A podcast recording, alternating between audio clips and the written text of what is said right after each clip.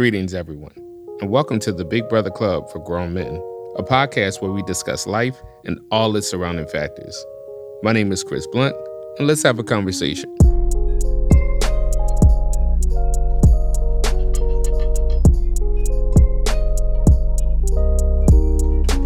Welcome back, everybody. Ah, we back at it again. I feel good getting all these episodes in and just working with uh, good people and meeting good people in general. This episode, we kind of dip into fear, and it turned into just such a wonderful conversation where everybody was a bit vulnerable. I love the fact that we had like a great age range in this one.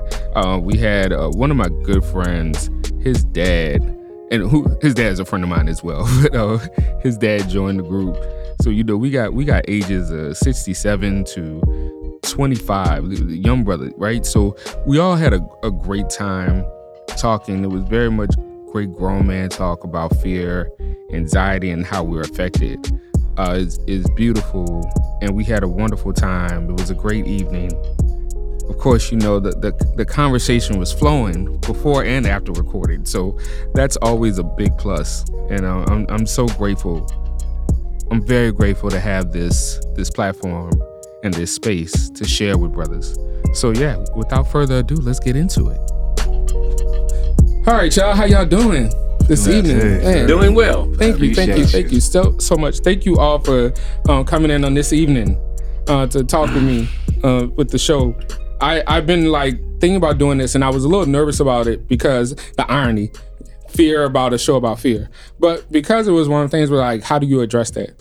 You know what I'm saying? There are there are certain things that people are comfortable talking about, and then there are certain things that like is just unsettling in general. And one of those is fear and the level of vulnerability that it ta- that it causes. But this is this show, and this show is based upon being vulnerable and talking in general. So I want to thank y'all all for coming here. I think we have only one repeat person in here, which is great. So what I'm gonna do is I'm gonna what I like to do is I like to go around the room and have everybody introduce each other and then give a little bit about them. So I, I will start off with a question, right? Um, what is your earliest fear that you remember? So all right, so you just say your name and tell me what's the earliest fear that you remember. All right? Yeah, uh, I'm Marqueze. Um, the earliest I would think is like doing the talent show as a kid, Mm. like singing in front of everyone.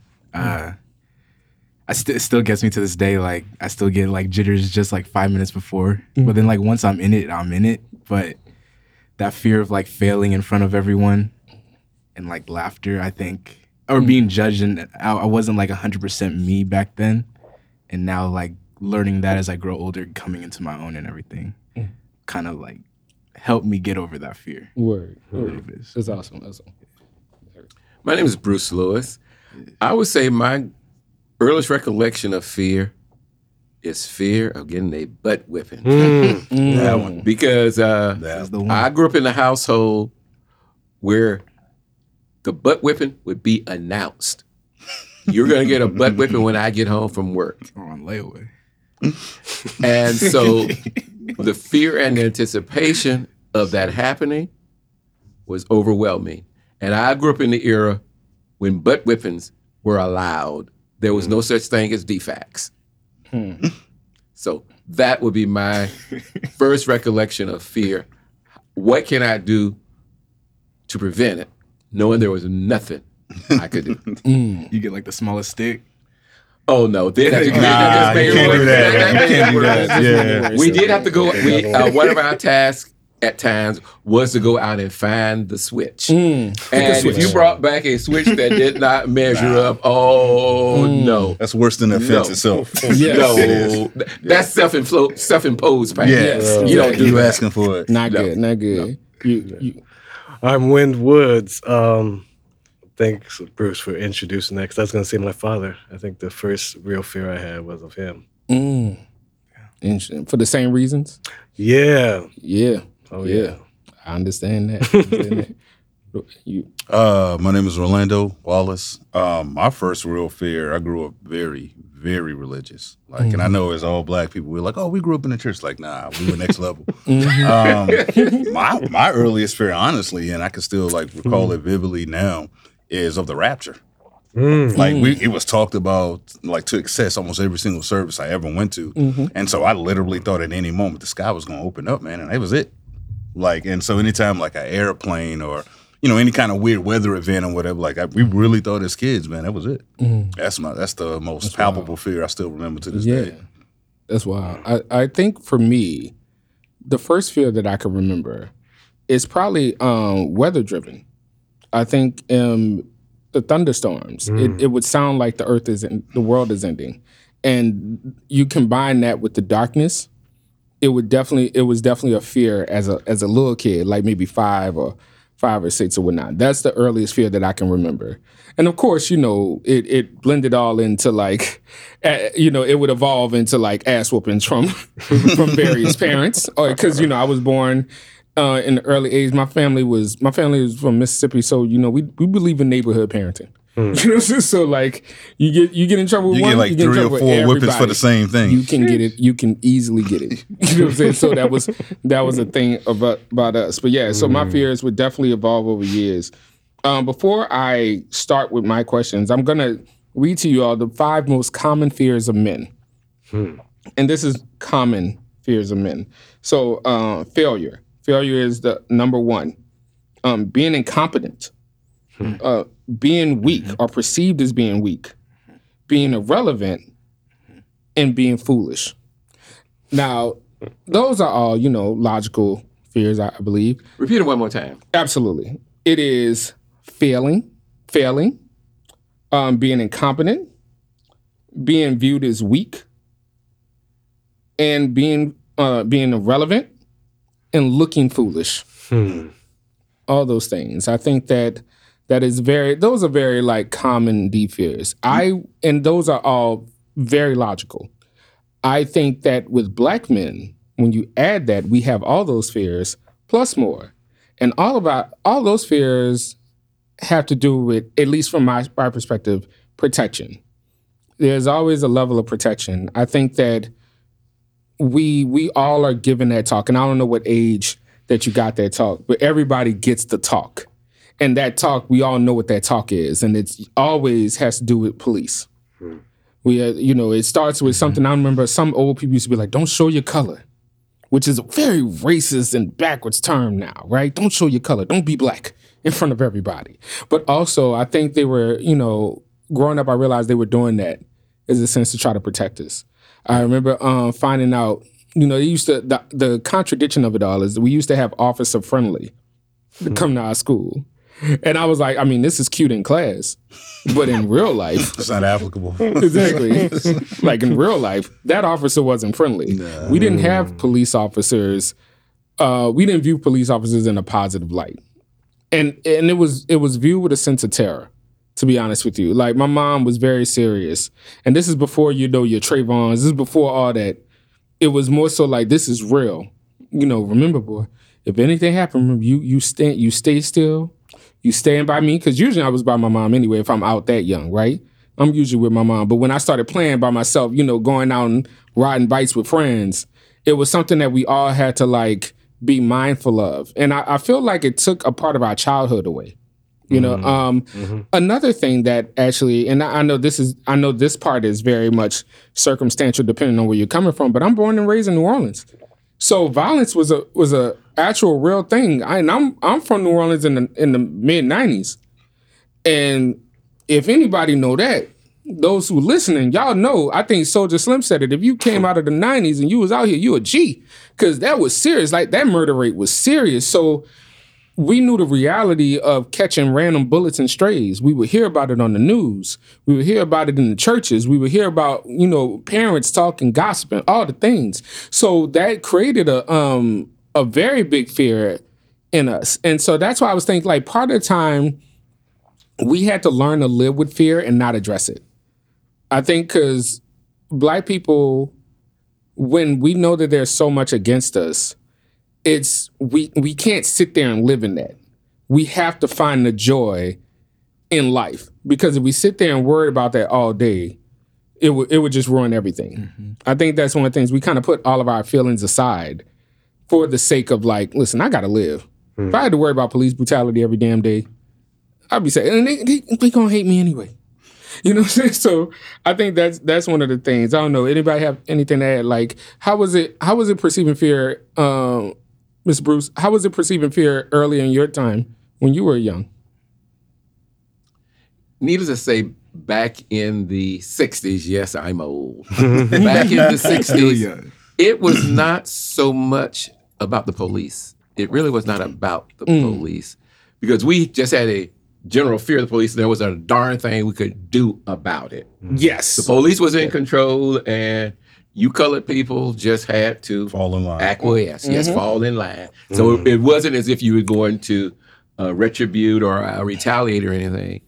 Uh, so uh, from that perspective, I did not have those fears growing up.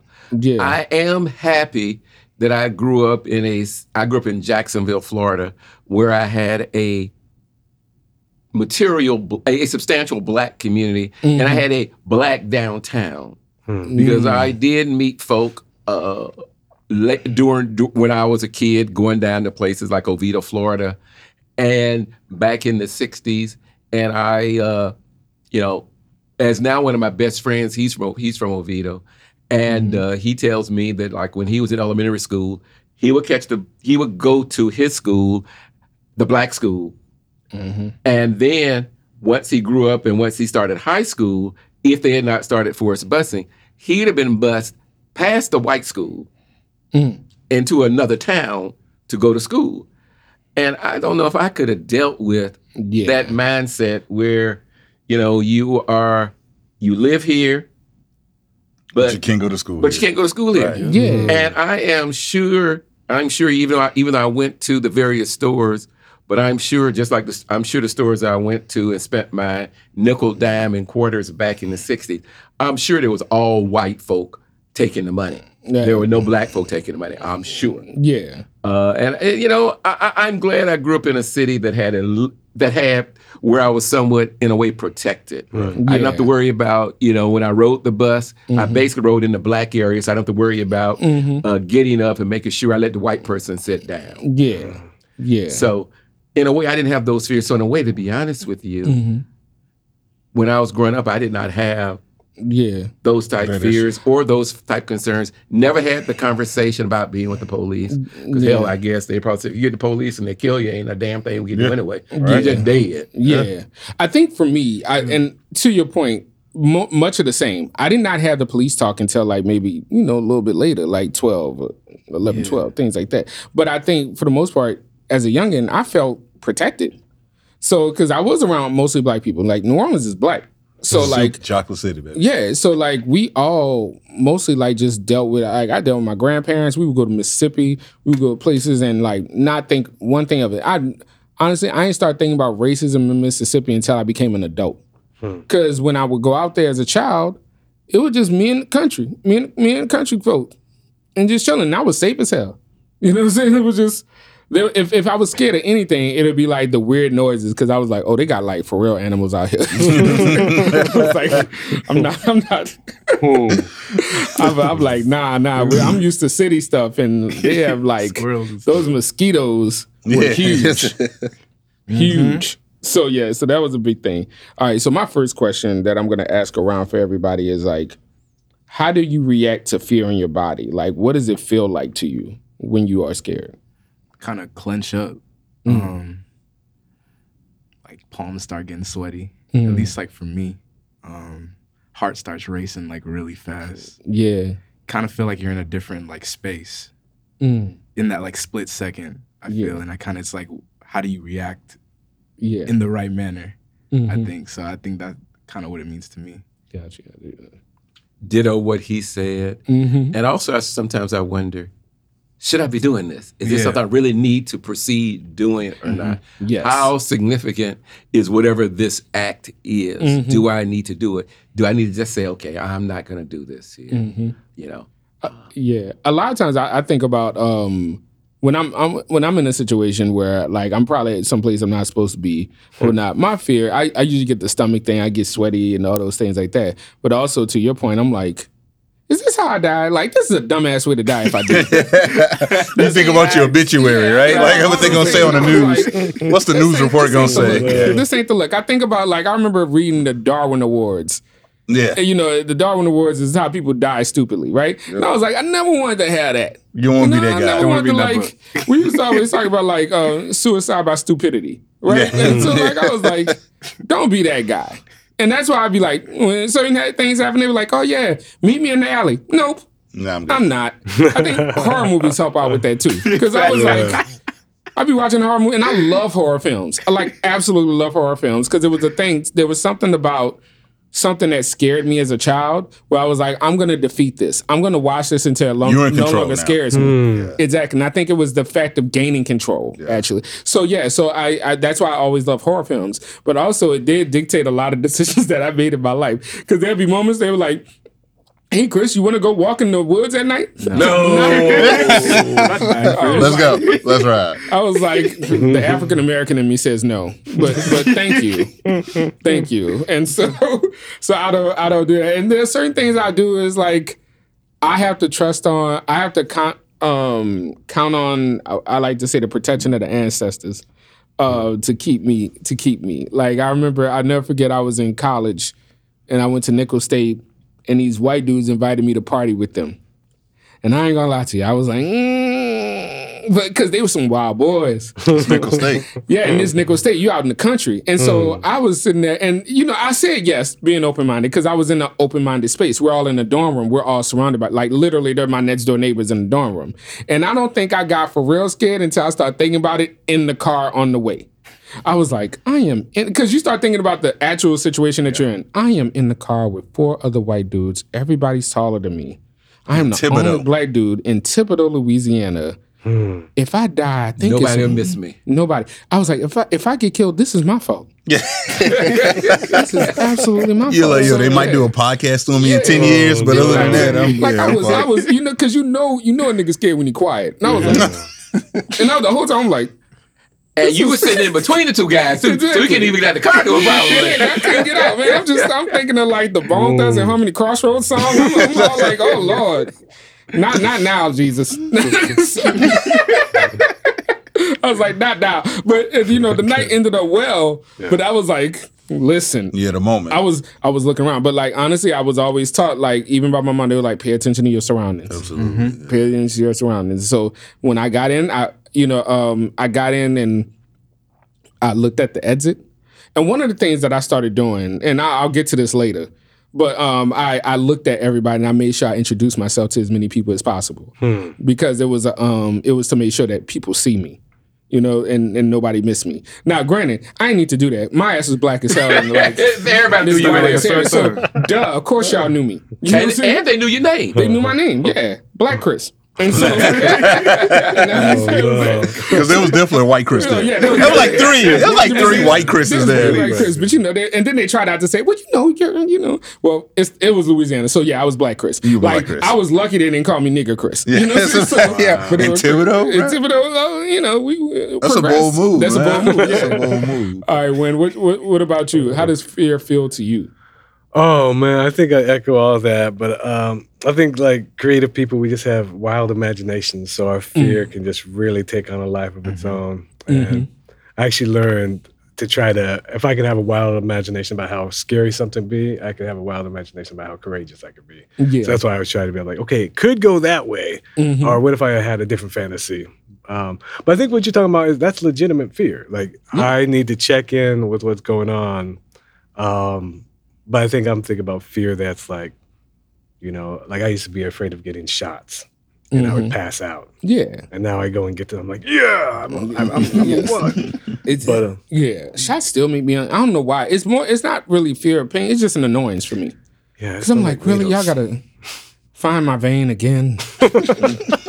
When you first said, I thought you were saying you wouldn't be afraid of you were afraid of getting shot. I'm saying that that's a natural fear. small fear of getting shot.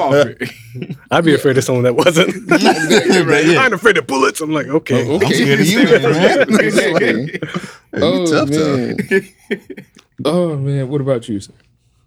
So for me, it's uh, I guess unique in the fact that, like, man, I've never really had, especially like growing up, right, or how I did, like, like I've never really experienced outside of getting like my parents and getting a rapture, like fear, right? Mm-hmm. And it's not because like I grew up in an environment that fostered you to be strong and like it wasn't. It was the opposite of that.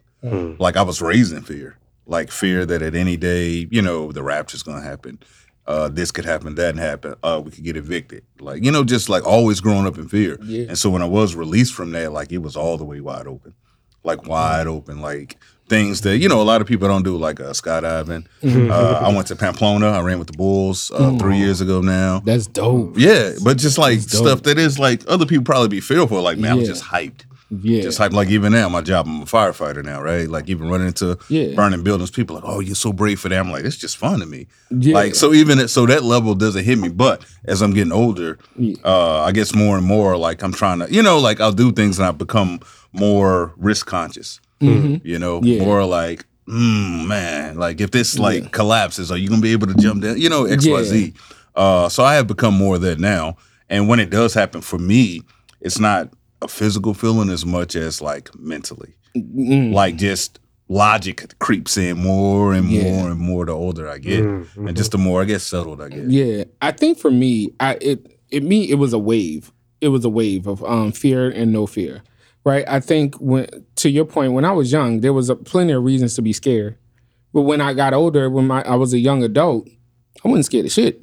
Like like I said, I I knew those. I didn't know those guys, um, my my dorm mates from anybody, but I went anyway, and I was scared for a little bit. But then I was like, I'm all right, right? And it would continue to be that way because I didn't care. I was free. I didn't give a fuck, you know. What I'm saying? so, but I, What I happens, think, happens. yeah, but then what happens is you start um, getting responsibilities and loved ones. Yeah. I think when I started caring about others more, like whether it been my homeboys who were going into a situation. I remember my friend went to the army around um I want to say around 2001, like around 9-11. yeah, around 9/11, he went to the army and I was nervous about him, right? Or like being in New Orleans where you, you people people actually died that I knew, right? Or or or like even me being put in a place of danger, going and I don't think about me. I think, oh shit, what about my kids? Mm-hmm.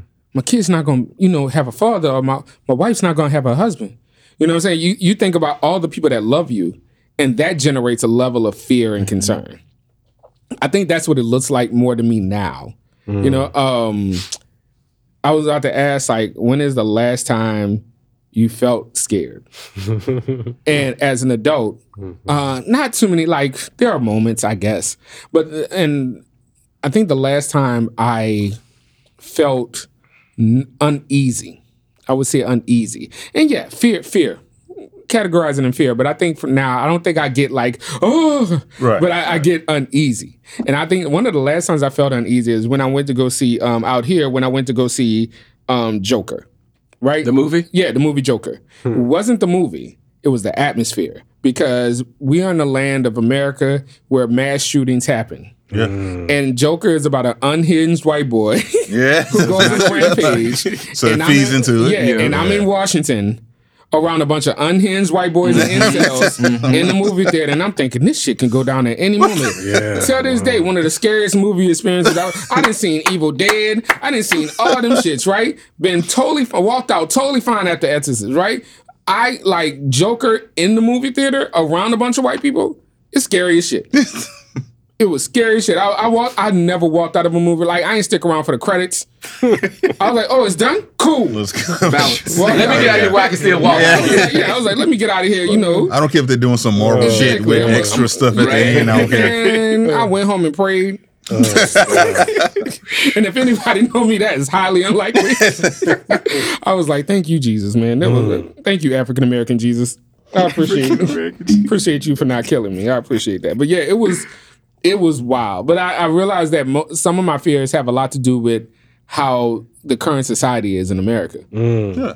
You know, I think that like we we all fear guns, and and most of us have either been a witness or we've been involved around some level of gun violence at this age. So when you see these things, like it's like it creates a level of fear till this day, like because of a tragic situation that happened in my family, I hate the fact that I get nervous when I hear from a family member unwarranted.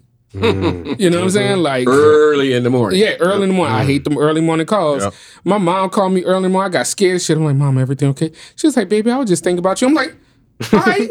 Like, you could have thought about me at 10:30. I'm up. Mm-hmm. You know, there's time zone differences. Exactly. So they forget Time that zone sometimes difference. back east. You know, and she didn't mean nothing mm. by it. She was out- she was just up, you know, That's crazy trauma, man. Yeah, That's but it's that trauma. is. Yeah. and it's scary.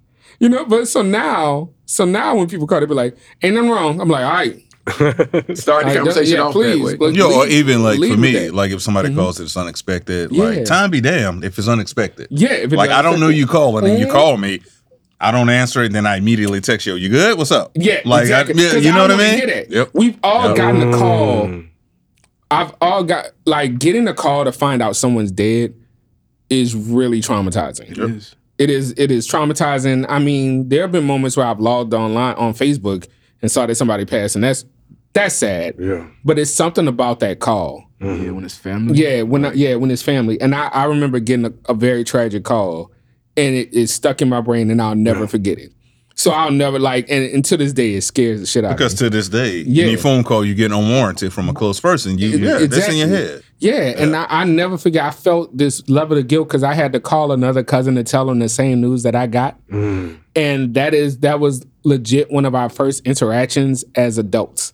Like I knew him. I mean, he's my cousin. I knew him as a kid, but they was like, "Oh, we don't have his updated number." And I was like, "I have his updated number," because I would he, we would chop it up on Facebook every now and then, right?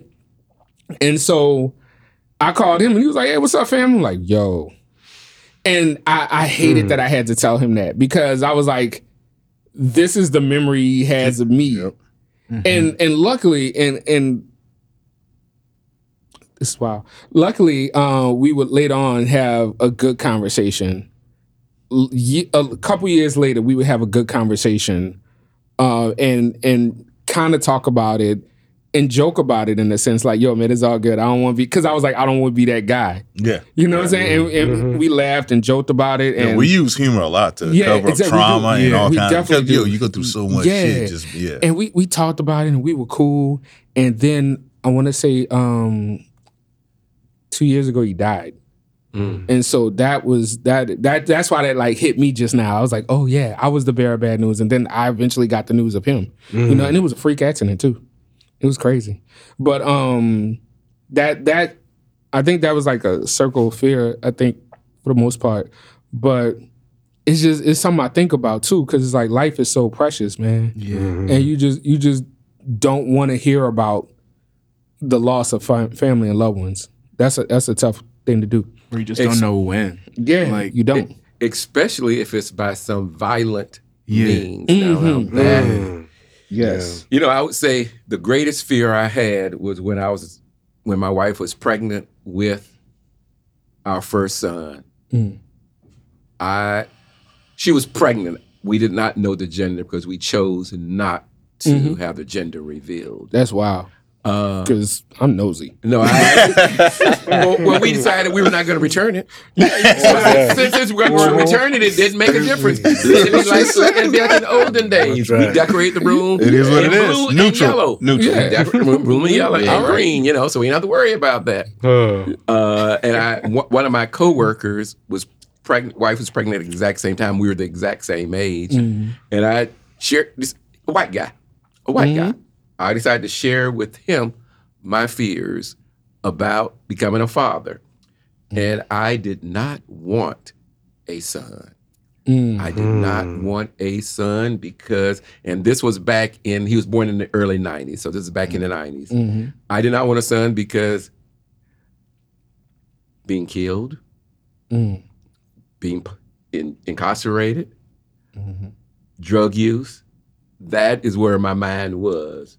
And I just said, no, give me a girl, let her be a hoe, and let her get pregnant. I could deal with her being a hoe. I can handle that. Oh, man. That ain't gonna I didn't kill. expect that. I didn't expect that. Yo, did, know how to not, do your did not, did not. That was, yo, no, that was bad. Oh, man. But my, my, my white coworker, he said, you know, Bruce, you'll be okay. Hmm. I've had some friends. He was talking about some black friends that had hmm. babies, and he said they've done well, and you'll do well too. And mm-hmm. I have not seen Drew now in over 25 years. I need to tell Drew he provided me some serious words of encouragement Yeah. Yeah. because mm-hmm. I really, truly, truly mm-hmm. wanted my son to be a girl so that I would not have, Have to, to do do that, that. deal, deal with that. And fortunately, so far, I have not had to confront that. Thank the Lord for that. Yeah. Yeah. I, I was gonna ask you a follow up to that question. Hmm. Like your son ended up going to the military. How did you feel when he when he came to you with that option? You know, it was interesting because he was at LSU, and I'm I've truly been blessed. Go Tigers. I've truly been blessed. We've had a great relationship throughout our throughout our lives. We've had a real good relationship, and he shares. You know, he feels free to share most things with me. Uh, and I was visiting with him, which was not unusual for me to go drive down to Baton Rouge and spend a couple of days. You know, during non-football season. I go down there to spend the uh, spend a couple of days with him, and uh, he said, "Well, Dad, I have a meeting at three o'clock," and I said, "Okay, I'll go with you," Mm-hmm. because normally he said, "Come on, Dad, go." Mm-hmm. He said, "Oh no, Dad, you can't. I can't go. Hmm. What's going on?" You know, he said, "I just don't want you to go. I don't want you to go." And then he said, "Okay, I'll tell you." So he did tell me. He said, "Well, I'm going to visit with the recruiter Mm. for the army, and I know how you and your mama feel." I said, "Don't confuse me with her. uh, if that's what you want to do, I'm open to it. You know, because that's basically how he said I ended up parenting, being a father. Whatever you want to do, you know, that's that that's my fathering style. I'm open to it as long as it's positive. So Hmm. I did not have an issue with it when he said it. I thought about it quickly. I said, okay, he well, he went into the military when he finished LSU. Mm-hmm. So he went in, he did ROTC for dental school. Mm-hmm. And it quickly in my mind, when he was telling me about it, I said, you know, you go to dental school, most likely you're not going to be on the front line. Mm-hmm. This is ROTC, what he's talking about. So I really didn't have any major concerns about it. I, I was fine with it. I was fine Yeah. with it. And it has turned out to be mm-hmm. awesome for him because if he had not taken the ROTC route, basically, which that's what he did for his own school, mm-hmm. he'd had to go to dental school in Georgia. He's very much international, so he was able to go to dental school in Boston, hmm. which that was more his personality than being in Augusta, Georgia. Yeah. So I had no issue with it. I had no issue. With Yeah. it. Or Now, you know, I had no issue with it. hmm That's, that's awesome. Because I'm glad, and it worked out. It worked out It worked- perfectly worked out because perfectly. you know yes, it saved me a couple of dollars. exactly. and, and- and he was able to really enjoy himself at that. at a great school. Great experience, I'm sure, for Mhm. him. And yeah, Mhm. Can't be mad at that. Um, about like with the with the fears of like an- anxiety. How much does anxiety play a part in your in your life as of now? How much? How much is like? Because I know that like we don't have like active fears every day. Not everybody, right? but we do have anxiety at some point. So how does how has anxiety kind of um crippled not crippled but like how has anxiety stopped you from doing the things that you wanted to do in recent in recent history Um, I mean, uh, for me, I've been talking about moving right from uh, I'm from Baton Rouge, Louisiana. I was born and raised. hey Uh, I've been talking about moving for. I'm 39. I've been talking about moving for probably 37 years, right? Like since I started, like I just knew that wasn't it. Like, you know what? Yeah, I just knew. I knew that. i just pictured you as a child I'm getting out of this. I just, but I just knew that wasn't it. Um, and just a combination of things, or at least in my head, I told myself, "Oh, you can't move now because of this, or you can't," you know. And so, just the fear of the unknown, like not knowing what a new place would hold, not knowing, uh, like what the scene, uh, like to one of the earlier podcasts talking about community. Like you know, you have a community where you are, where you have it where you're going. You know what I mean? Like so, all those different factors factored into it. Um, but yeah, when we when I first moved here uh, a few months ago, like yeah, the anxiety was real, man. Because mm-hmm. any kind of issue or problem that comes up, like mm-hmm. can't be like hit your boy, you'll be like, yo, you meet me for a drink, like we could talk, blah blah blah. You don't have that. you don't have that yeah Yeah, and that's that's an underrated thing, It in my opinion. Especially when you've been in your comfort zone for so long, Exactly. Mm-hmm. wherever you are. That's all your super- life. Yeah, You were all your life. yeah, yeah, super, super underrated thing, and it hit me hard when I got here, and I guess it manifested itself uh, in anxiety, right? Like Yeah. in, in that way, and I didn't even know. I knew what it was, obviously, but I didn't know what it felt like. Yeah. So I'm feeling these feelings, and I'm like, Mm-hmm. yeah, I just feel like uneasy, like my heart rate is higher than the normal, like, you know, X Y Z, Yeah. And not knowing what the cause of it is. But uh, yeah, just like talking about therapy, right? We talked about that earlier. yeah. Uh, just through therapy and just trying to work through that kind of thing, like realizing that you got a bunch of unknowns all around you. Even my new job, like Yeah. it's unknown what the people are really like. I know what they're showing me and like X, Y, Z. just all those unknowns wrapped into one man. I knew nobody moving up here. Nobody, Yeah. zero. People. It's a wild move. Yeah. yeah, it is crazy and it's crazy. Yeah. And so, uh, yeah, so it definitely manifested itself for me that way. Yeah. What about you, Wayne? Oh man, I think um, I think the whole COVID thing Mm. was the just like the epitome of anxiety, um, being secluded from family and support, um, just never knowing. Especially, I had a daughter right through COVID. My mom died during COVID, Mm. and so just like always anxious about people's health and. and the calls were really interesting to talk about, especially during COVID, because Mhm. you were finding out people were dying, and you're like, "Wait, how did that die? That's crazy." Like, Yeah. Yeah. So, I think on the other side, again, therapy. On the other side, I feel like it. I have a a stronger sense of how to manage anxiety, but also a sense of courage. I'm like, that was rough, Yeah. and I think I could take a lot now. Mhm. You know, so- Yeah. There's a, what about what about you, Dom? Yeah, uh, I mean, just being a father, um, I'm a father to a one year old, Mm. and kind of just right, it's just, just navigating like this world is shit, and now I have to bring her up into this, and Mm. like she's gonna be in a whole different space than I was as a kid. So it's Mhm. and like there's no book to it. So like my parents tell me like, oh, you know, you'll be fine. But it's like. Will I? Yeah, exactly, exactly. exactly. It is, it's, it's like a my fear has like gone up and anxiety has gone up s- s- since she's been in the world. So Mhm.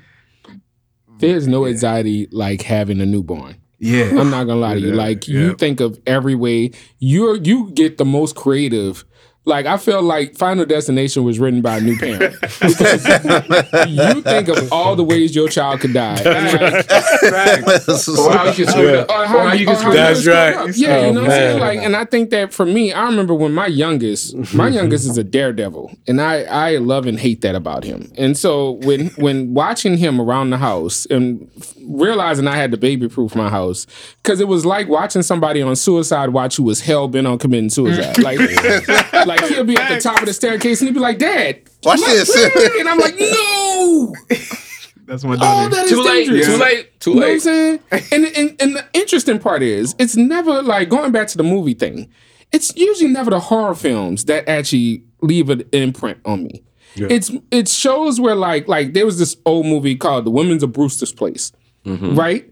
And so the women of Brewster's Place, the lady is up there doing the house stuff, and the baby gets, uh, and the little baby is walking around playing, and baby gets electrocuted and dies by playing with a faulty outlet in the, in the building. That shit scared the fuck out of me. Like I couldn't like ever since then. Every child I had was getting electrocuted, and like to this day, to this day, like literally two days ago, I saw like an outlet, and I was like, "Is that shit okay?" And I was like, "Let me get this away from my child." It was in my room, like no, like it was, and it was a place where my child would not go. But I'm not not playing around Not with it. it. And so Not I was like, it. that those things, real life things, are the things that mm-hmm. terrify us, not They're the horror scarier films. than yeah. Yeah, it's definitely more scary than that. You know what I'm saying? Like being on the airplane every now and then is a little anxiety, right? But like it's one thing the where you got to talk yourself out of it. You got to check out of that Yep. because you know. But then you get the news and it's like, oh yeah, um, Alaska's door just flew off. yeah, or the wheel coming off the other day. gotta Yeah. get that flight. yeah, yeah. And you have reservations Exactly. on, on a Max 6 plane. Yeah, seven thirty seven. Yeah. Like, what you mean the wheel yeah, it was came off? Y'all not gonna refund me because this is terrifying. Like it was like because how you gonna how you gonna have that happen and be like, come on with us? you get you get a free drink? Whoa. No, No, you still gotta pay for it. You My still gotta pay for the drink. pay for the drink. Oh man, I, I oh, kind of need a free drink at this moment because you know what? If I'm gonna go out, I want to at least have a good little. at least I need to not feel. I need to not know it. that a door just flew open. You know what I'm saying? So.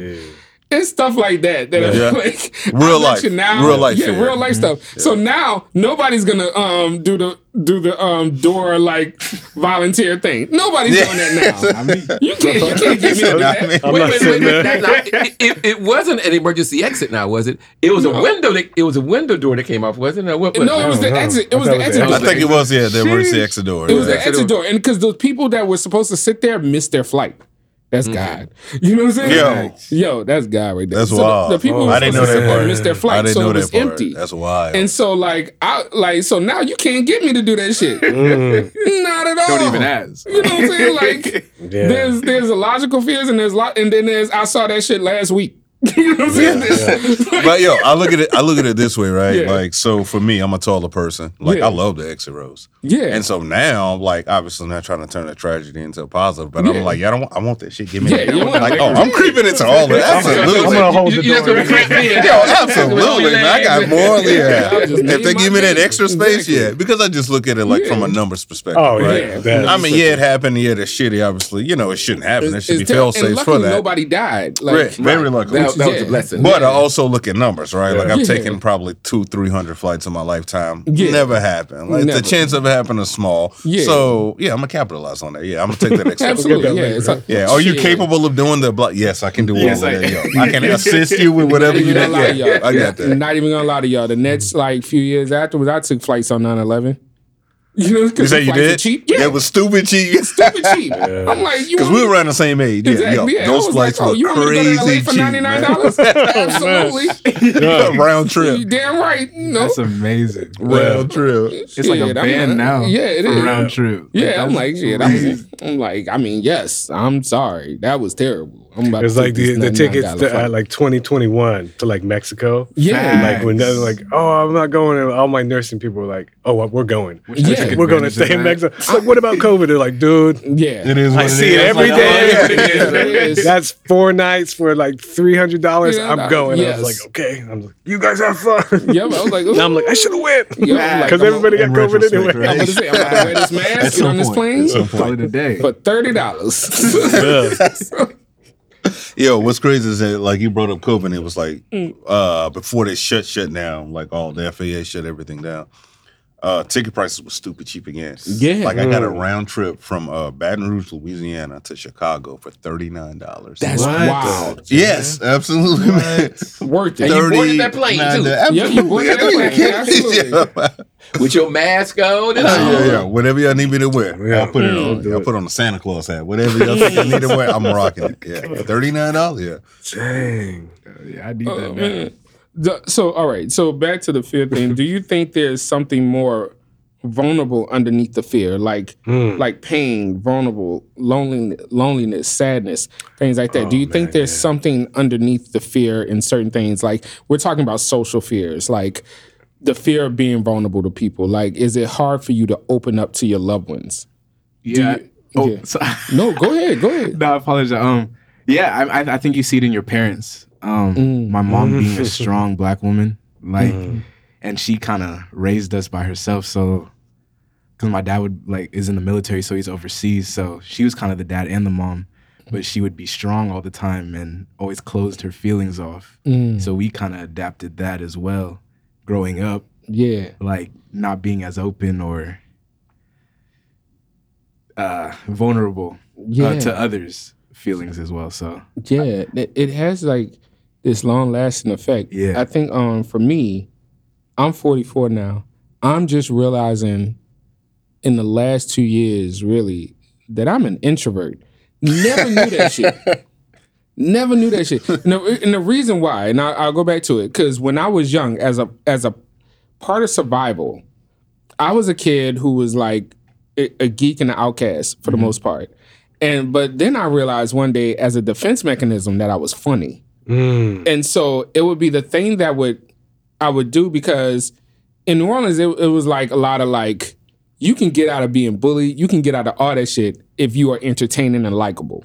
so like I was like, cool, this one dude was gonna beat my ass, and then I cracked some jokes, and he was like, dude, you're a funny motherfucker, right? and so like, and then uh, not only that, everybody paid attention to me for the right reasons, right? So it was like one of the things where I was like, all right, well, I would, I would, I would be at, the, I would be at parties, I'd be in crowds, and I would, I would be so charming and entertaining, and then go home and go directly to sleep, and, or like no one knew that I would be like, I would cry at night, or I would just spend a lot of time by myself, and my my brothers used to be like, Chris, you you're so withdrawn at home mm. because you would just sit there. And then I would just turn it on, which is why I got into theater early because mm. theater used to make me like go into like I can become somebody else in theater.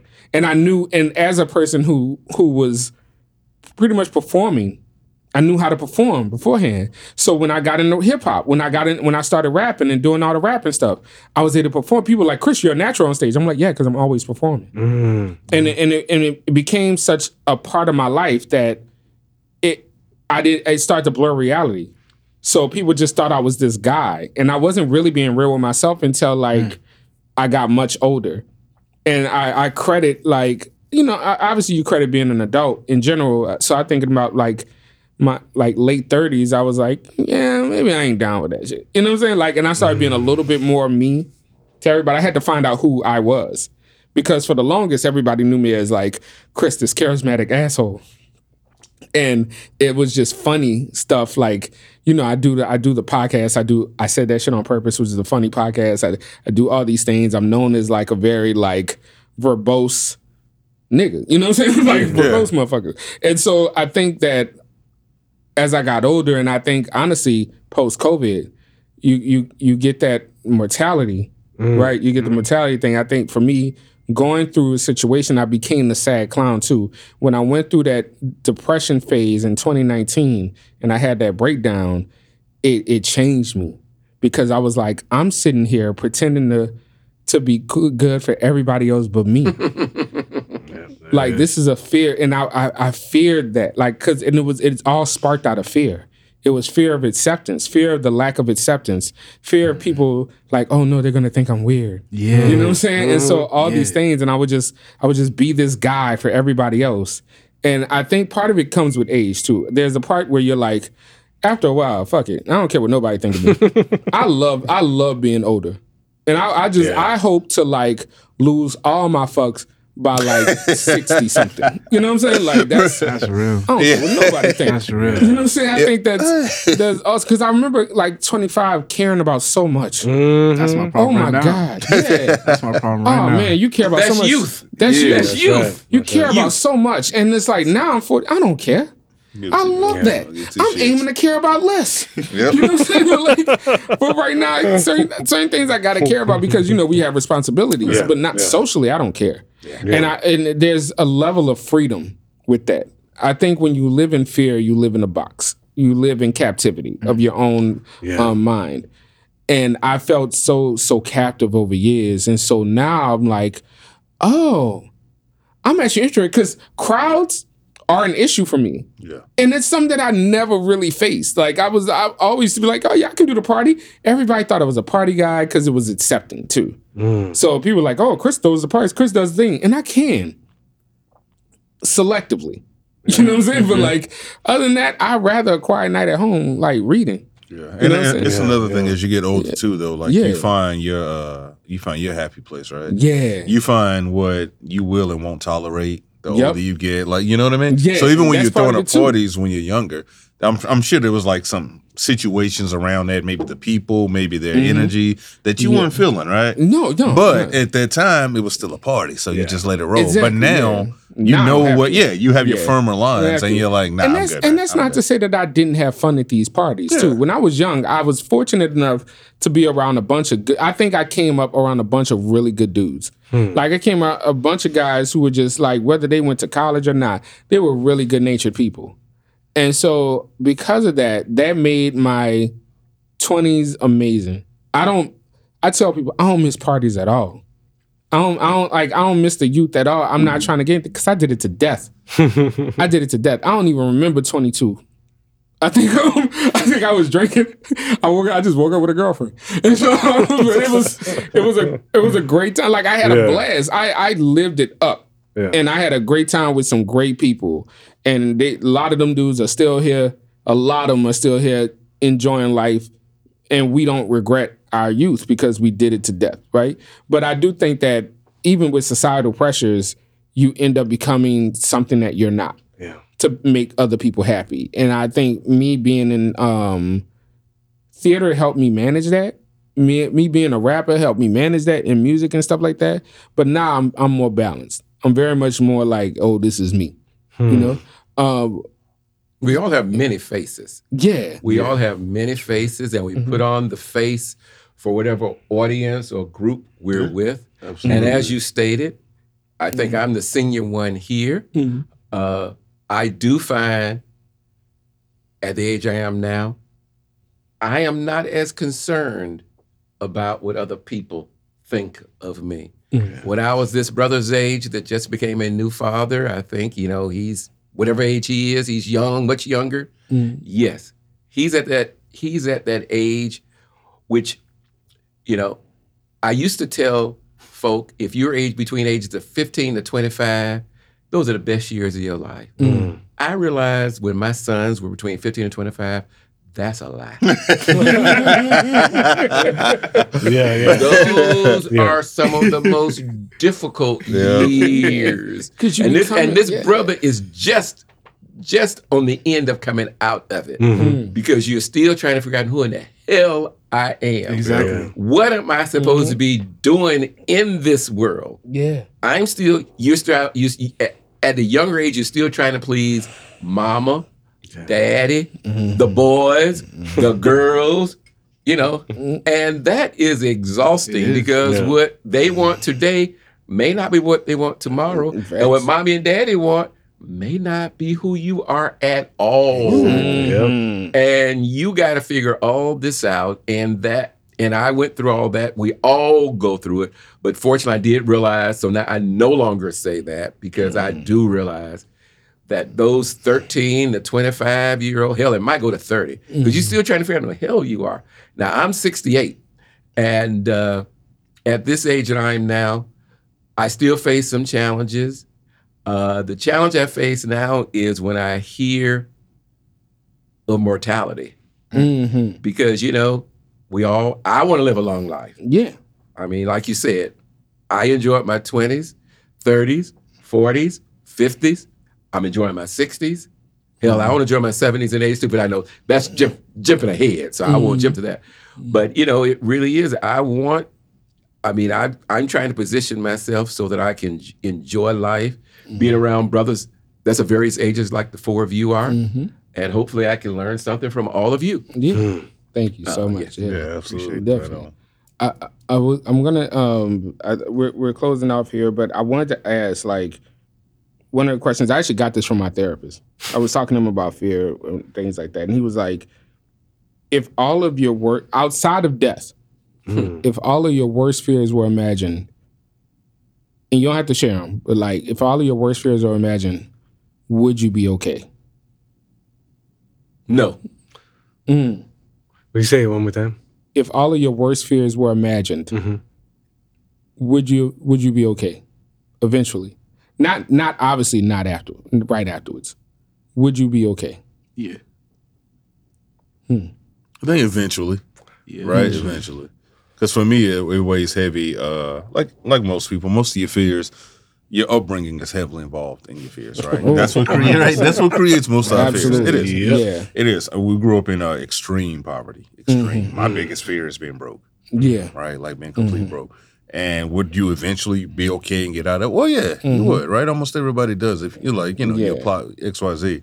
But um, yeah, that terrifies the shit out of Yeah. me. Man. But at the moment of no, you okay.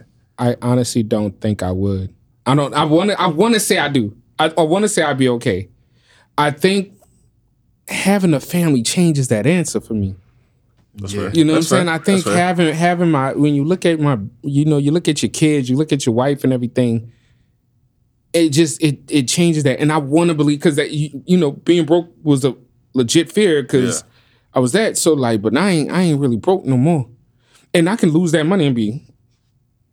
I, I'm a hustler. I get it back, right? Yeah. You know what I'm saying? I can lose all this shit, get it back, but I can't get back my kids. Yeah, And facts. when I think of um, parents who were not as fortunate as as even myself, right? Like people lose, you know, death happens, young death happens, right? I, I Why did I tell you they wanted boys? yeah. and I was just like, yo. And look, and look how the universe laughed at you. She was like, Yeah, two. You get two I'm not only gonna give you one, I'm gonna give you two. Two. But yeah, I don't I don't know if I would be okay. To be honest with you. That's a big I don't know. Because when you said when when you posed that question, Mm-hmm. what immediately popped in my mind is My- my, boys would be dead, Mm-hmm. would die, and my wife would die. Yep. And I mean, I, I mean, don't. how do you come back from know. that? Yeah, right? how you come back No, from that's that? fair. I'm That's not fair. Job. It- I'm not Job. Yeah. Speaking of which, like I, I, I remember that was one of the first things where I started decolonizing myself from Christianity because of the, one of the stories of the Book of Job, and I remember they told me that, and I remember it being told to me as an inspirational story, and I was like, Like, what?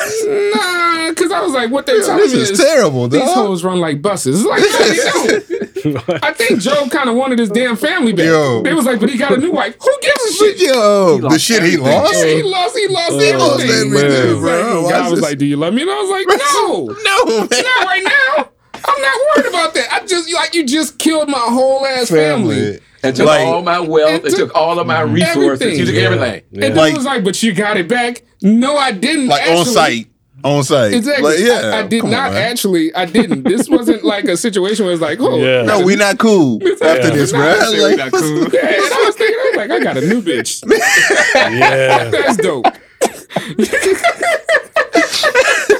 like no. I was like, this was written by. I was like, this is horribly written. I was like, ain't no way I came up with a woman. like My whole life had children with her. God wipes out, and, and that's how you write me off? On to the next one. Nah. You know what I'm saying? I'm like, no, there's no way. So yeah, I uh That's like season seven Game of Thrones writing. Exactly. Right there. Is That's that bad? Yeah. Yeah, season seven Game of Thrones. Yeah. That was, that was bad, bro. Who wrote this shit? That was bad. And so Yeah. that's I think ended? for me that's I think for me that's that that would be the same way. I couldn't really I wouldn't want to go on. I don't Yeah, think I what want to is go on. there? Yeah. No, I wouldn't want to go home. No, I, I wouldn't. I wouldn't. I think that that for me is a supreme fear, um, and that's why I tell. I know people have survived horrible things before, horrible things. So that's why it gets to I don't know, but it's a strong I don't know. You know what I'm saying? Because it can go Yeah, I either way. it. Yeah. Feel it. It can go either way. So I, but I would, I would never wish that on anybody. Never. That lost them. And we've all Yeah. seen people that lost children. Yeah. And some folk have, fortunately, I have not witnessed this. Yeah. Some folk have lost a second child. Mm-hmm. But I know I know quite a few people that have lost a child, and it appears as if they're going on. Mm-hmm. You know, so But like you said, appeared, right? We don't know. I, What's you know going I did play behind- strong. Yeah. It, it appears. Yeah. It appears. Yeah, like my uh Yeah. my my brother, he lost his uh, son, Mm. uh, ten months old, Yeah. uh, over the summer, last summer. Damn. Yeah. And like I don't I don't have any kids. Like I don't know how Yeah. to you know what I mean? And like where do you even begin to like try to help somebody with it? You know what I mean? Exactly. Like that's the next level. It is, and that's up. But it's a deep fear. I, every father has that fear. yeah. Every father has that fear. That's somewhere in the back. It, it's something that we don't even like to tap into because it will ruin our fucking day. You know So what I'm saying? Like, let me ask you this really quickly, and then Yeah. we'll come to that. But like you saying with something we don't like to tap into, Mm-hmm. but is that part of the like allure of the fear though? That you don't even delve into it, you don't even you know what I mean? it is. I think it is. It's still that gives it more strength. Yeah, Right? and I, I often think, you know, when I'm talking to my child about things that they're scared about, right? I tell them the opposite of fear is knowledge. I was like, the more you know about it, the more you're able to face it, the less you fear it. You know, I knew I used to be afraid of the dark until I found out what the dark was. right. You, know, what you sound like you know, That's you dope, sound like a lot of people went to college with LSU. yeah, White yeah. people White people, yes. who were afraid of black people because they didn't know. Mhm. They had no idea, right? is. The Right. opposite They got they got all of their ideas and stuff from media, from their parents and Yeah. grandparents. Like that was their idea of black people. Yeah. Until they come into contact. You know what I mean? Exactly. Yeah, but that's how it was when I went to Nicholls State. It was very Oh, much that you- absolutely. yeah, you go Yeah. around white people, and they- this is some of their first time seeing black people Yep. in, in Can person. your hair? Huh?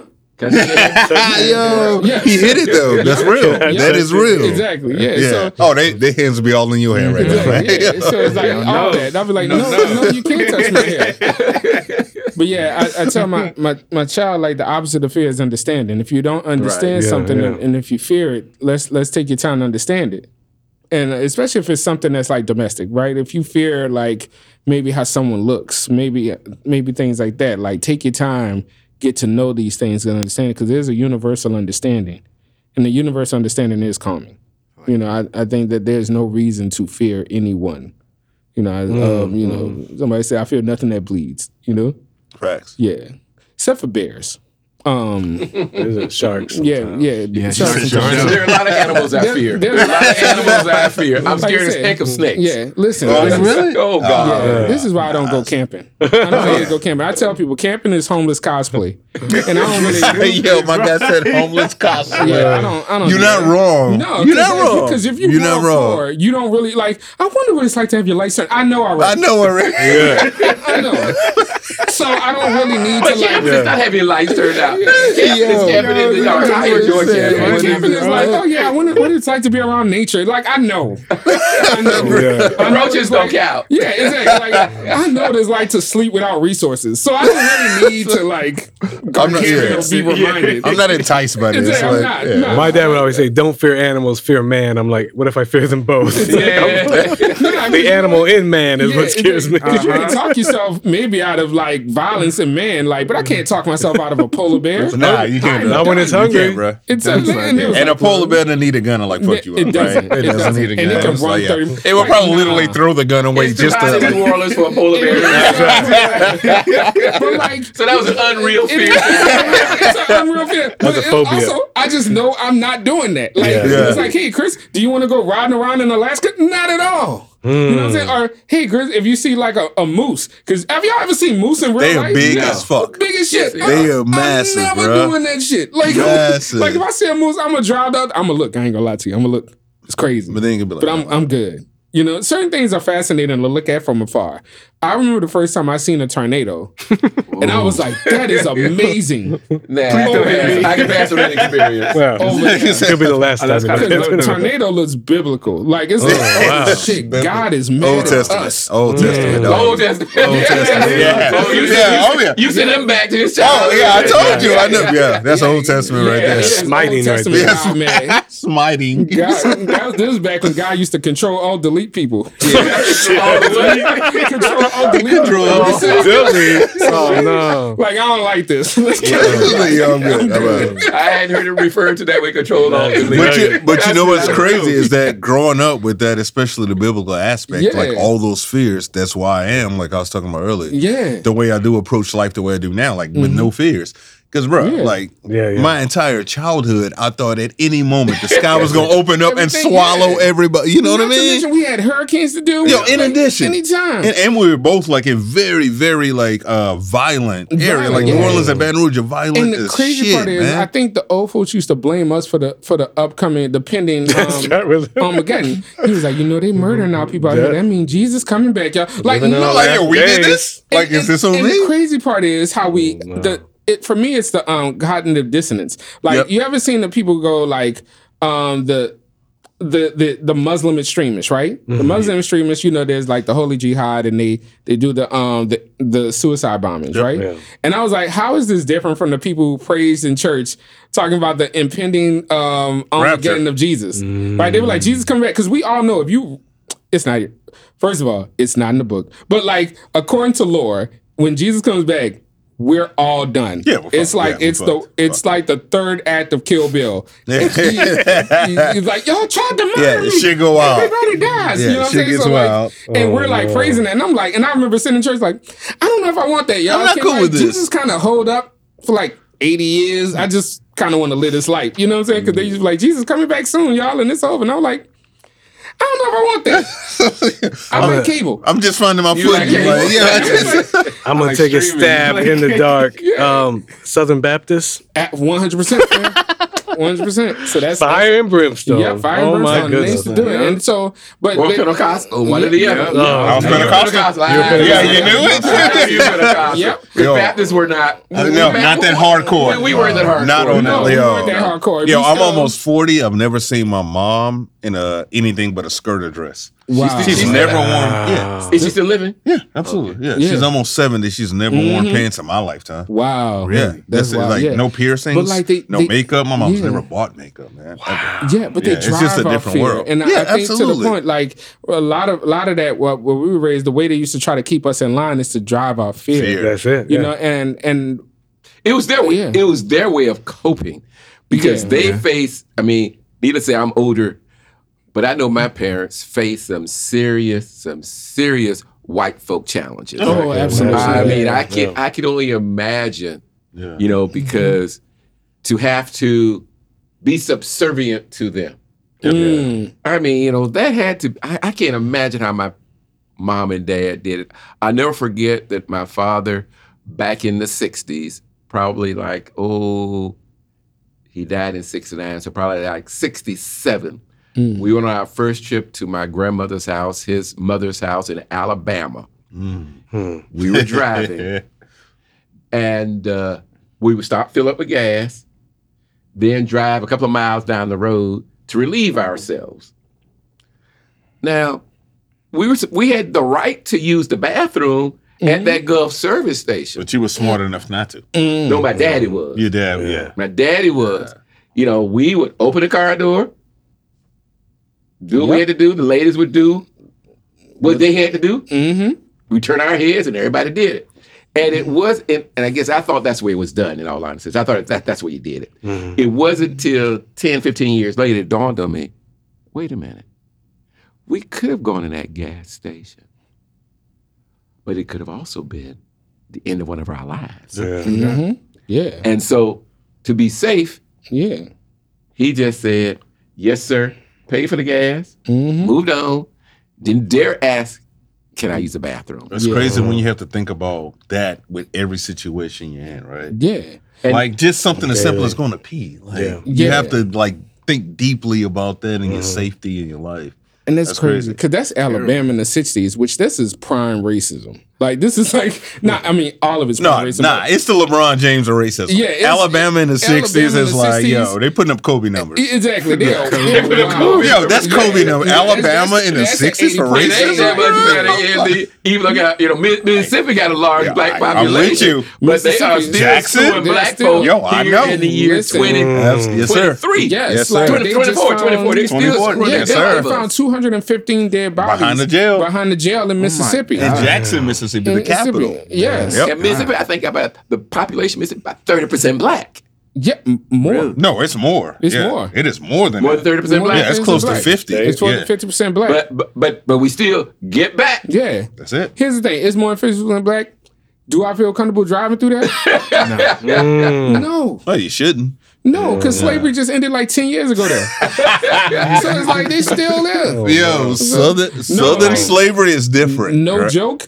It's just off the books as of 2014. Yeah. Yeah, like, and I was like, how y'all? n- Never mind. That's how y'all forget that. Never mind. Because I used to be like, how did y'all? And I was like, Nah, no, man. Chris, that this is Washington Chris talking. I'm so sorry. I was like, Southern Chris knows. Like, I know exactly why them, them rules wasn't off the Dude, book. and Louisiana's not Yeah. much, much better, right? Not at all. So, like eight years ago, a bunch of high schools in uh, West Feliciana Parish and East Felici- the Feliciana parishes in Louisiana, Mm-hmm. they just desegregated their proms. Yeah. Wow. Oh my And god. Are y'all listening to me? Yeah. Yeah, they had segregated proms like eight years ago. Mm. Yeah, that's Georgia- nuts. Georgia had that too. There, there was a county in Georgia that had segregated proms also up until In the 10 two between- thousands.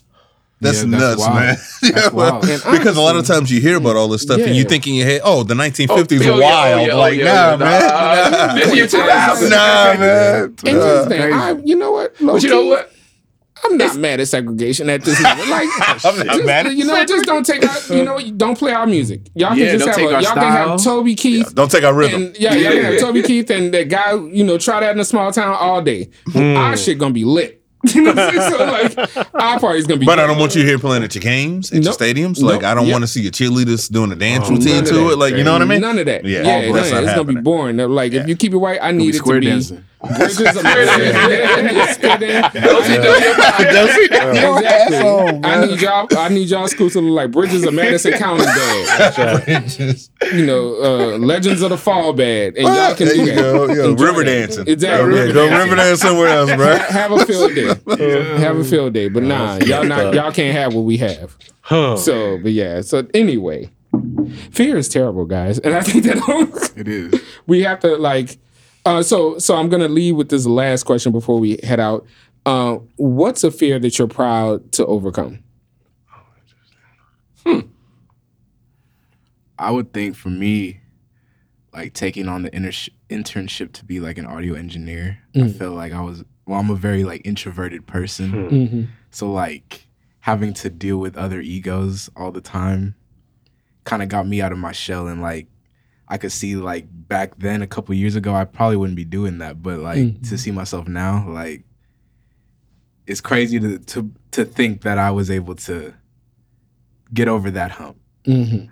I think that was amazing. It's And awesome. I'm like proud to do that. So That's good. That's good. What about you? I guess this probably does not sound like a fear here in. Why it probably doesn't sound like a fear I should have had Yeah. here in 2023. But being from the era that I was, and I debated if I was going to share this with you guys, but I'm gonna go ahead and share it because I guess it was a fear, and I think I've gotten over it. What the hell? Yeah. Let even more folk know about it. Hmm. I was illegitimate. Mm. You know, really, man. But that's not a big deal here. in- Right. Today. Yeah, yeah, that's fair. Yeah. That's fair. You know, Yeah. you know, it took me. I probably did not admit that, and probably if you listen to some things I said during this session here, I did use my parents. Mm-hmm. You know, Yeah. there were no parents. Yeah. I did. uh, My father, my father was a real person, and I really didn't know who my father was. But my parents were not married, which I guess that really screwed. That really screwed with me. That messed me up. And so, uh, yes, that was the biggest, one of the biggest fears that I had, and I'm proud to say, for the most part, mm-hmm. for the most part, I've overcome it. But it was it was a major one for me. Like I said, I don't really I don't really know how these kids are going to really deal with all this baby mama mess that we have today. I think that maybe mine was to one extreme, but now it's to another extreme. Oh, that's your daddy. 10, oh, that's your kids. mama. Yeah, Huh? they got 10, 15 kids. Yeah, yeah. I, I, I don't know. I don't know how that's going to all work with their psychic when there is, you know. Because I think I think there's something to be said about having a core Yeah, and not having folks speak to some speak of someone as if uh, they weren't that important. Mm-hmm. And I don't know how saying that's your baby mama, that's your baby daddy. Yeah. That really mm. don't sound good. Yeah. Yeah. I think I think in in a lot of ways the culture has changed in such dramatic fashion,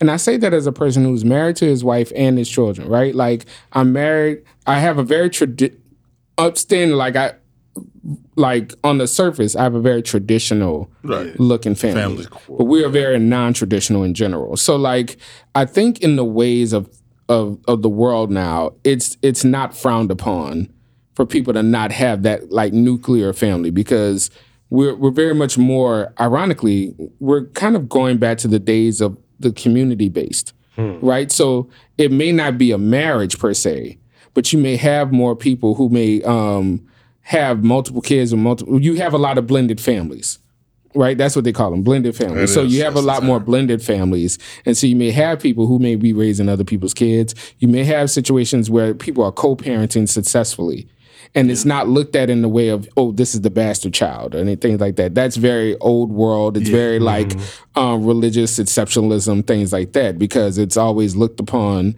as if someone is born out of marriage then uh, somehow they are unpure. And i think that that leads to that toxicity that we used to have in the old world where to make people feel less than because they did not look right in the eyes of what a man thought. That you know, you, away and from um, the church. yeah, exactly. so now I think it is more accepted. People feel more accepted in general when because I'm a I'm a child of a non-married. Like my dad was a hoe. no, no, no, to all who listening, I'm sorry. It's Oh. true. You know what I'm? So Oh, like, bruh. you know, uh, but I was I was never made to feel any different. Mm. You know, I'm a I'm a I'm a goddamn blessing. And so, Speak on it. Speak on it. You know what I'm saying? But okay, yes. Now, I wasn't made to feel different. No, you I weren't. wasn't made different. Yeah. But I You felt it. But society I felt Yeah. it Realized that. because when I went to school, Yeah. folk had mamas and daddies. Yeah. Yeah, exactly. Yeah. And I'm sitting here with no daddy. Mm-hmm. And so here I'm so so I ended up creating Mm-hmm. or talking about one that was non-existent. Yeah. And I was in my 20s and 30s still Mm-hmm. Doing that. talking about it. Yeah. And I think for for me, being born in the 80s, I think I was born in the beginning of the age of um irresponsibility amongst a lot of black men. I think that I my age, if you were born in like the early 80s, late 70s, it was not uncommon for you to not have the traditional family dynamic. I you know, they used to have those like specials where like, I was born without a dad. It's like, yeah, my whole neighborhood didn't have a dad live with them. I didn't have I had a group of friends and maybe one of us, maybe one or two of us had their dad live with them. You know what I'm saying? So like when no one has it, you don't feel bad. Mm-hmm. You know, and and so we, but a lot of it had to do with the prison system. Uh, the prison, a lot of it had to do with the, the drug epidemic. Crack. Yeah, yeah, I'm crack, about to crack epidemic literally, the kicked a crack lot of epidemic, ass, yeah, you know what I'm saying? massive You know, not my dad. He wasn't on drugs. He was just hoeing. But like other people, That's the And the hardest welfare system. yeah, the hardest Get that man in the house. Yo, like Yeah. the hardest drug. He said, "Oh, yo, the, the, hardest hardest." drug is hoeing. The hardest Ain't no drug of rehab for that one. Ain't no rehab for that one. Still bro. an addict. Still going strong. The hardest drug in the game. But like, but Excuse the pun, huh? Yeah, still the The pun. hardest drug. But I think honestly, yeah, with the welfare um, system and things like that, that it was definitely aimed at destroying that rhetoric of family, and also the destruction of um, the the mill system in, in middle class homes, right? Because you couldn't remember back in the day, you can be able to earn a living without a college degree. Yep. You know what I'm Factory job. Factory job. Yep, you can get a factory job and all those things, and they destroyed that. Mm. But we never had that down south hardly. No, we didn't. But we used to, Factory, they did have factories, it. no. It was in the mm. Midwest. It was a reason to move from places. You know what I'm saying? And you, we we all remember the Great Migration where people moved up there to Chicago, Chicago, Chicago, St. you know, Louis, St. Louis. Cleveland, yep, Detroit. Detroit, All the all mid, that. yeah, you know, all and and, Midwest, and all the people were able to make it. And also, there were some cases where fathers went away to to those places to get that money and send back to their family and come back. Mm. So you know, all those things, and then that was systematically destroyed. You know, and I think that like so part of that has a thing, but I do- I do think that now fatherhood is like you you would be hard pressed to find black deadbeat dads now. Hmm. I think hard pressed to find it now. to find it now, I would say in our generation, Yeah. we we back baby. We we fathers. At least at least the, one of the things I see more of my Don't surroundings. listen to the news. yeah, I don't don't listen Black to the fathers news. are there, man. We out here. We are. We, there are more fathers than I ever seen. Well, I, I will. I will agree. We are taking active role. I will Yes. agree with that. Yes, But I, I think there's still a there's still some issues. yeah. Don't, I don't- mean, there's always gonna be some, right? But I think what's happening now is that there's more dudes like us yeah. who, even if you have a friend who's like even like slightly on a deadbeat path, you're like, yo, what the fuck? Yeah, what yo, you what do you doing, man? yo, yeah. Because I, I think the accountability, like you know what I mean, is much higher now Exactly. than it used to be. Because you used to be like, yo, you talk to blah blah, like your baby mama. I ain't talked to in like two or three months. Like, What hey, you whatever. doing, fam? And keep rolling. Wow. Yeah, but yeah, I, judge feel like that's out of my friends. Yeah, I I, feel- I, yo, I'm I, don't hang with deadbeat dads. yeah, absolutely, Please, absolutely. I'm- i I'm think not, that's a 'cause- huge part of it. Yeah, so I think that's part of it. I think that we've all we are a product of a lot of those those parents. Yeah. And so I, I do think that all the time, with, especially when it comes to fear and trauma, you have roads that you can go, you can you can choose from. You can either let that pain consume you and become the exact thing that you hated, or you can learn from it and grow from it, right? And you can become the thing like I'm the father that I've never been. Yeah. You know what I'm saying? I and that was the way I had to um I had to heal my pain because I had pain about not being connected to my father and having a, a, a very volatile stepfather. Because not only did I not have a father, I had my replacement father was terrible. Trash. You know what I'm saying? So I was like, oh great, thanks. because I needed I needed to put my life on difficult mode for some reason. But like, but with that, it gives me um, and not saying that I, I think that because fuck that, I ain't want that shit anyway. But like, I do think that I take that. And it, it's a reminder to be good to my kids Yeah. because I know what it's like to not have that safety. You know what I'm saying? I know what it's like to not be present, to have somebody not be present for you. So in that case, I, I father my kids. I'm there for my kids. And it, it's important for me to be there for my kids because I know what it's like to not have that away, right? And now, uh, and I hope they take that lesson with them. Right now, they're a little spoiled, but that's okay. Yeah, they are ruined. Yeah, And they are. We, Yeah. we ruin them because we love them. yeah, exactly. It Yeah, but what a good problem to have, though, right? Exactly. It's Because, yeah, yeah. think about like, you know what I mean? 20, 30 years ago, like, it's hard for a black parent to be like, oh, yeah, I spoiled my kid. But, like, that wasn't a common thing. Yeah. But now we can't do this shit. It- man. it is. It is, man. So, man, thank y'all all so much for coming in and talking with me. I appreciate us talking about fear. This was actually um, relieving for me because I usually I don't really like get a chance to talk about my fears like that. But I appreciate all y'all for sharing and thank all of you. Over. I hope y'all all get a chance to come back again and talk some more things, man. Thank you so much. Yes, sir. Thank you. It's been Yes, sir. another Thank episode you. of the Thank you. Big Brother Club for Grown Men. Thank you. Yeah, we out. Get it.